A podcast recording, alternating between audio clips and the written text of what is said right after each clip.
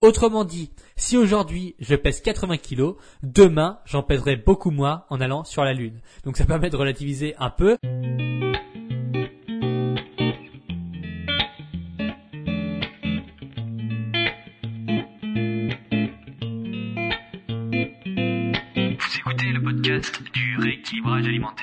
L'émission réservée à ceux qui veulent reprendre leur santé en main tout en continuant à vivre une vie sociale épanouie. Chaque semaine, venez discuter alimentation, mode de vie, perte de poids et bien-être avec Maël Brousseau.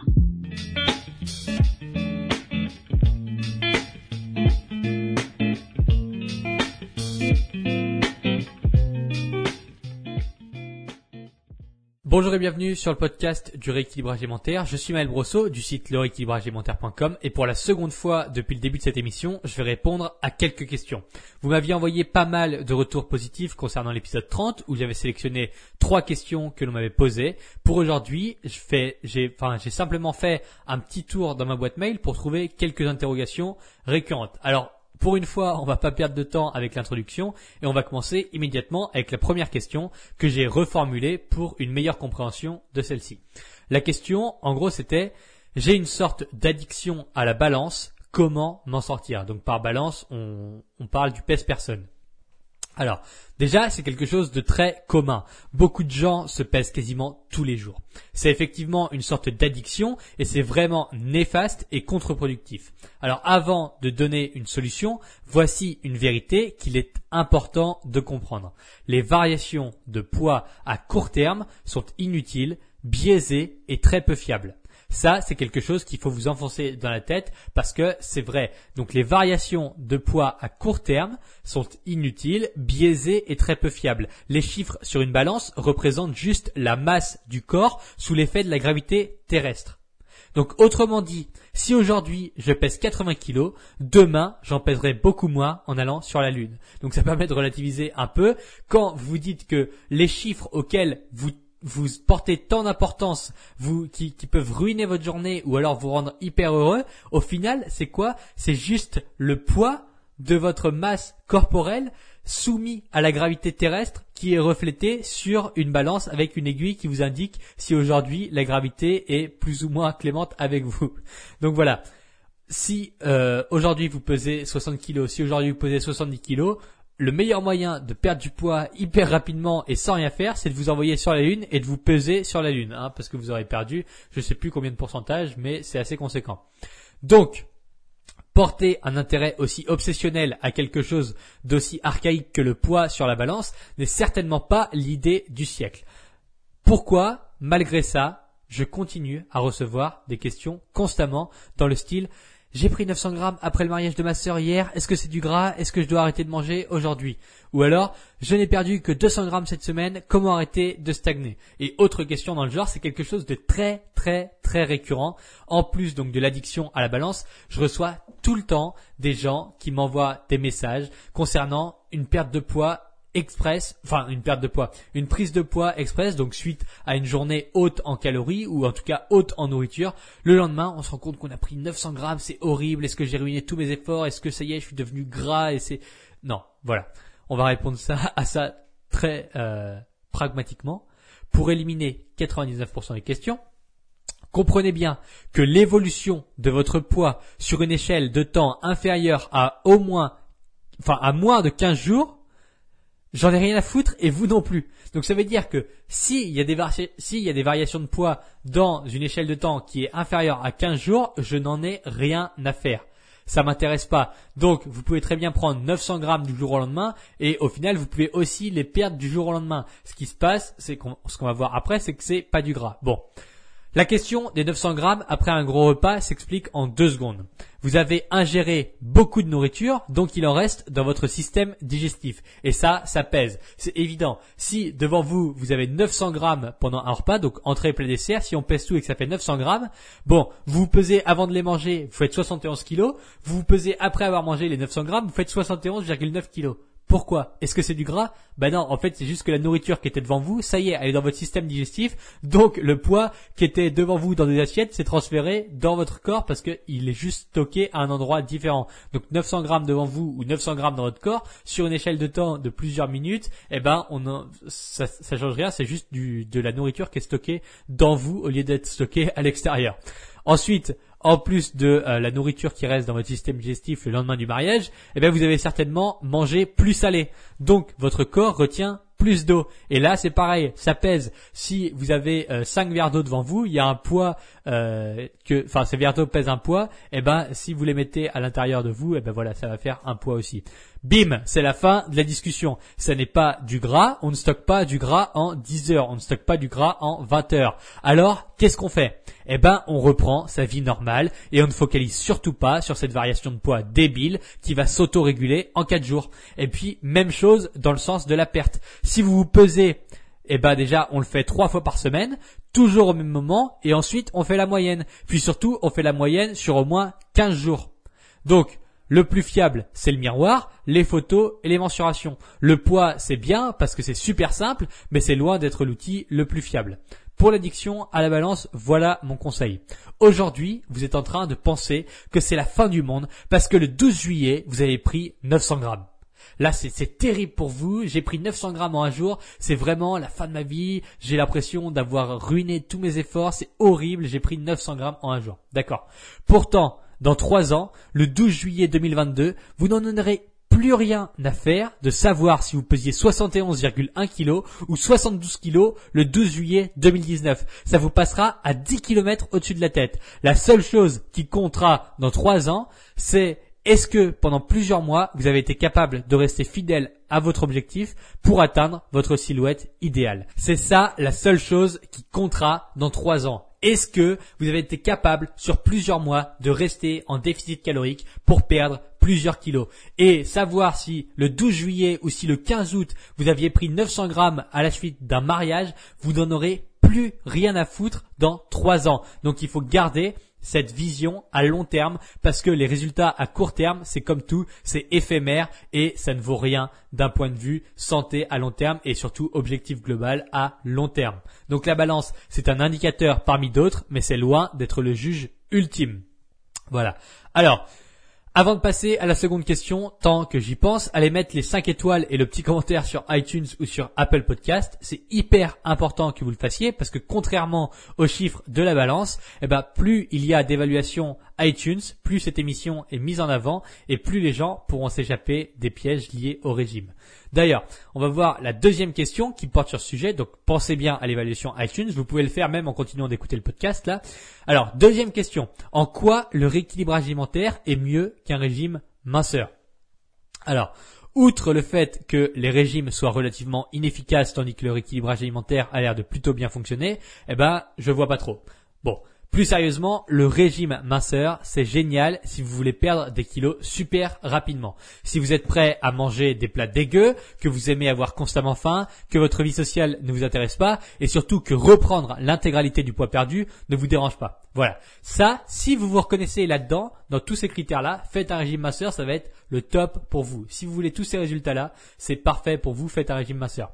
Maintenant, si ces conditions vous semblent contre nature, faites plutôt un rééquilibre alimentaire parce qu'un parce qu'avec un régime, c'est clairement ce qui va se passer. Vous allez manger des plats dégueux, vous allez reprendre l'intégralité du poids, vous allez perdre nécessairement votre vie sociale, etc., etc. Bon. Je dois refaire un point là-dessus quand même. Je développe la méthode rééquilibrage alimentaire depuis 2014. En France, le rééquilibragealimentaire.com et rééquilibragealimentaire.com, ça m'appartient.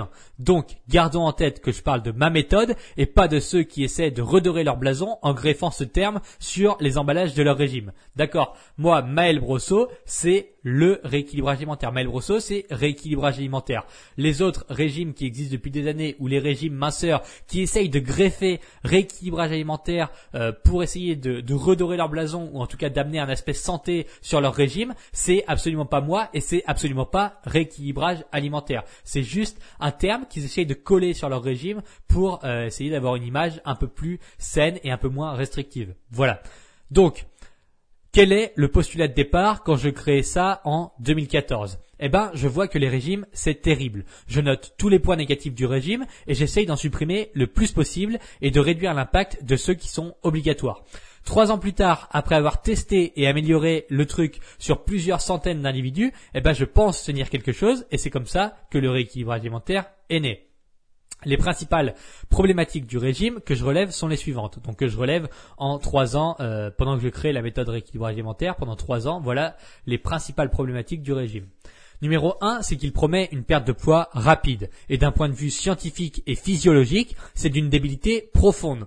Donc, qu'est-ce que je fais? Eh ben, j'annonce qu'un rééquilibrage alimentaire, ça dure au moins 4 mois. En deuxième point, eh bien, on découle une perte de poids conséquente en plus d'être rapide. Donc, dans les régimes, on vous promet une perte de poids rapide et en plus conséquente. Donc, une fois de plus, je prends le contre-pied et en analysant un peu le truc, on découvre que plus la perte de poids est rapide, plus le risque de rechute est élevé. Alors, à nouveau, j'annonce que la fourchette idéale de perte se trouve plus ou moins entre 200 et 800 grammes perdus par semaine. Et là, ça vous paraît peut-être pas dingue parce que vous suivez ce que je fais depuis un moment certainement, ou alors si vous me découvrez, vous, vous trouvez ça peut-être euh, incroyablement euh, bizarre. Mais quand en 2017, quand je crée ma méthode, je dis que ça doit durer au moins 4 mois, ça paraît incroyable parce que on a des régimes qui nous promettent des pertes de poids en 3 semaines. Et moi je dis non, pas du tout. Il faut au moins beaucoup plus de temps que ça. Il faut au moins 4 ou 5 fois ce temps-là pour avoir des résultats concrets. Et donc là, waouh, ça, paraît, euh, ça paraît dingue et ça paraît même euh, inefficace. On se dit putain, mais moi je peux perdre en 3 semaines. Qu'est-ce que je vais me faire suer avec un équilibrage alimentaire en 4 mois? C'est c'est naze. Et donc là, j'arrive avec un deuxième statement, donc avec une, euh, je sais pas comment dire en français, une deuxième information, enfin, je sais pas, qui est de dire on perd la perte de poids idéale, c'est entre 200 et 800 grammes par semaine. Et là encore, ça fait, euh, ça fait, ça fait bizarre parce que les gens euh, des régimes vous disent perdez jusqu'à, euh, j'en sais rien, 6-7 kilos en 3 semaines. Moi, je dis non, attendez les gars, pour perdre 6-7 kilos en 3 semaines, faut perdre quasiment 2 kilos par semaine. Je dis c'est impossible, c'est complètement débile, c'est contre nature, c'est anti-physiologique. Donc moi je vous dis, il faut perdre entre 200 et 800 grammes par semaine. Et là, encore une fois, ça paraît, euh, on se dit mais c'est inefficace, on perd pas assez vite, on perd quasiment pas de poids, euh, autant faire un régime. Et voilà. Et ça, c'est c'est un discours que je maintiens depuis toutes ces années. Et c'est peut-être parce que euh, peut-être parce que finalement, c'est plus cohérent que le reste que ça continue à tenir. Bref. Troisième point, le régime, c'est une phase qui dure quelques semaines et qui, a pour unique objectif de vous faire maigrir. Bon, ça semble relativement imbécile, imbécile puisque dès que le régime est fini, les, consommateurs retrouvent leur habitude d'avant, donc le poids remonte directement. Alors j'inclus dans le rééquilibrage alimentaire une vision à long terme, alliant à la fois perte de poids et aussi changement du mode de consommation pour garantir une stabilisation efficace. Et enfin, quatrième et dernière problématique principale, c'est celle de la frustration qui est ultra présente dans un régime minceur et comme les extrêmes sont néfastes et c'est toujours vérifiable, eh ben j'ai affilié le concept ratio bénéfice-risque qui consiste à avoir conscience de la qualité de son alimentation pour garder une vie sociale et une santé psychologique active même dans une période de déficit calorique. Voilà. En bref, le rééquilibrage alimentaire est à l'opposé même du régime est-ce que c'est mieux? Je ne sais pas, c'est à vous de juger. Simplement, si les régimes vous semblent contraignants, difficiles, restrictifs, frustrants et inefficaces, il est peut-être temps d'essayer la méthode qui s'y oppose ouvertement et surtout fièrement depuis plusieurs années. Alors, troisième question, je ne suis vraiment pas fan des légumes, est-ce que c'est obligé? Alors ça c'est une question, bon je vais pas dire que c'est hyper récurrent, mais des fois je la vois euh, arriver dans ma boîte mail ou même dans mes messages sur les réseaux sociaux et je vais y répondre maintenant. Dans le cadre d'une perte de poids, les légumes sont vraiment de super alliés puisque c'est l'aliment idéal pour lutter contre la faim. Un apport calorique faible est couplé à un volume élevé, eh ben c'est bingo parce que voilà, c'est exactement les légumes peu de calories, beaucoup de volume, c'est idéal. Il est possible d'en manger énormément sans exploser ses calories. En plus de ça, ils sont bourrés de micronutriments qui améliorent votre santé et euh, plus vous en mangez, mieux vous vous porterez. Voilà. Bon ça c'est euh, c'est la base des légumes. Maintenant, si vous avez horreur de ça, si vous voulez pas en manger, comment on fait? Eh ben j'ai deux points pour répondre à cette question. Numéro 1, il y a forcément trois ou quatre variétés de légumes que vous aimez. C'est physiquement impossible de détester l'intégralité des légumes. Donc concentrez-vous dans un premier temps sur ceux qu'il ne vous faut pas vomir. Et quand je dis euh, deux ou trois variétés, que, trois ou quatre variétés que vous aimez, c'est pas euh, vous vous mangeriez pas ça par par kilo ou comme des paquets de chips. Non, c'est juste des légumes. Quand vous les mangez, ça vous fait pas vomir, ça vous dégoûte pas. Vous n'êtes pas en train de vous forcer à, à fond pour pouvoir les manger peut-être que je sais pas, les carottes, vous, vous, arrivez à manger des carottes euh, sans avoir à vomir. Par contre, le brocoli, vous n'arrivez pas, vous, vous avez des hauts vous vomissez euh, directement dès que vous en mangez. Bon, voilà, donc mangez les légumes qui passent euh, sans. Bon, vous n'êtes pas fan du goût, mais vous détestez pas ça. C'est relativement neutre, donc mangez cela. Il y en a forcément trois ou quatre dans la variété énorme de légumes qui existent. Donc voilà, mangez cela. Ensuite, il faut tant que possible incorporer d'autres variétés dans son alimentation en les déguisant. Ça fonctionne pour les enfants, ça doit fonctionner pour vous. Faites des purées, ajoutez un légume dans une recette que vous appréciez à la base. Voilà, ça c'était le premier point.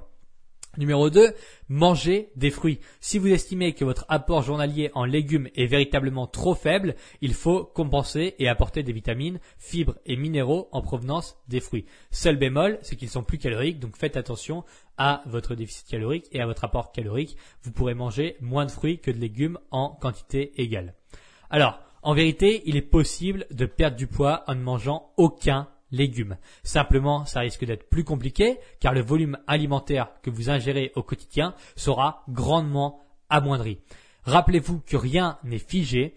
Par exemple, entre mes 12 et mes 17 ans, je ne mangeais que très très peu de légumes car ils me faisaient quasiment vomir. Alors heureusement que mes parents me forçaient un peu à en manger parce que sinon j'en aurais vraiment mangé zéro entre mes 12 et 17 ans. Alors qu'aujourd'hui, quelques années plus tard, eh ben j'en mange au moins 800 grammes tous les jours. J'ai compris que c'était cool pour ma santé et j'ai aussi compris que grâce aux légumes, mes assiettes étaient carrément plus pleines et ça, c'est sympa parce que quand même, entre une assiette de riz et de poulet, ou euh, ça dépend de votre apport calorique quotidien, mais où vous avez, j'en sais rien, 50 grammes de riz et puis 150 grammes de poulet, bon, ça fait pas énorme dans l'assiette. Par contre, si vous venez rajouter 200 grammes de carottes, 70 grammes de salade et puis euh, que en plus vous rajoutez un peu de poivron, non mais c'est, ça fait une assiette qui est qui a vraiment rien à voir, qui est beaucoup plus grosse. Vous allez mettre 25 minutes, 30 minutes à la manger plutôt que 10, même pas 5 minutes pour juste du riz et du poulet. Et euh, honnêtement, entre nous, le goût sera quand même vachement meilleur parce que du riz et du poulet, ça fait un peu sec avec des légumes. Enfin maintenant, moi, j'arrive plus à me passer de légumes. C'est très très compliqué pour moi de manger un repas sans légumes et j'ai quasiment quasiment une sorte de culpabilité quand je me mets à manger un repas sans légumes. Je, sens bien qu'il manque quelque chose. Alors qu'il y a 6-7 euh, ans, quand j'avais un repas avec des légumes, c'est là que je me disais, il y a un truc en trop, euh, faut que ça dégage ça là. Euh, c'était limite, je culpabilisais quand il y avait des légumes parce que je me disais, ça va être horrible, ça gâche le goût de mon repas. Euh, alors qu'aujourd'hui, vous voyez, c'est exactement l'inverse. Donc rien n'est figé. Passer de 0 à 800 grammes de légumes quotidiens en quelques années, ça arrive. Donc vous, voilà, prenez votre temps. Commencez par manger des légumes qui ne vous font pas vomir et puis petit à petit, ajoutez-en, essayez des nouvelles recettes, cherchez sur internet, je suis sûr qu'il y a plein d'articles qui vont vous aider à manger des légumes quand on n'aime pas ça, en les déguisant en, euh, enfin, voilà, je suis sûr qu'il y a plein de techniques. Bon, voilà, je vais regarder à combien de temps on en est parce que j'ai une autre question. Non, ok, on est déjà à 18 minutes. Donc voilà pour cette semaine. J'espère que cette seconde édition de réponse à vos questions vous aura plu et surtout qu'elle vous aura enseigné quelques trucs. Si c'est le cas, pensez aux petites étoiles sur iTunes et euh, c'est super important. Maintenant, si vous n'avez pas d'iPhone ou que vous n'écoutez pas le podcast sur un, appareil, Apple, je sais que c'est frustrant de m'entendre dire ça parce que finalement, vous ne pouvez pas noter le podcast. La solution que j'ai pour vous, c'est de prendre l'iPhone de quelqu'un dans votre entourage et de noter le podcast en lui disant que c'est pour la bonne cause. voilà, c'est la solution si vous n'avez pas euh, accès aux, euh, aux notations sur iTunes. Bon, pour les nouveaux, vous avez la possibilité de recevoir gratuitement mon guide gratuit de 25 pages pour perdre du poids grâce au rééquilibrage alimentaire en allant directement dans la section par où commencer du site internet. Voilà, on se retrouve bientôt. Bonnes vacances pour ceux qui y sont.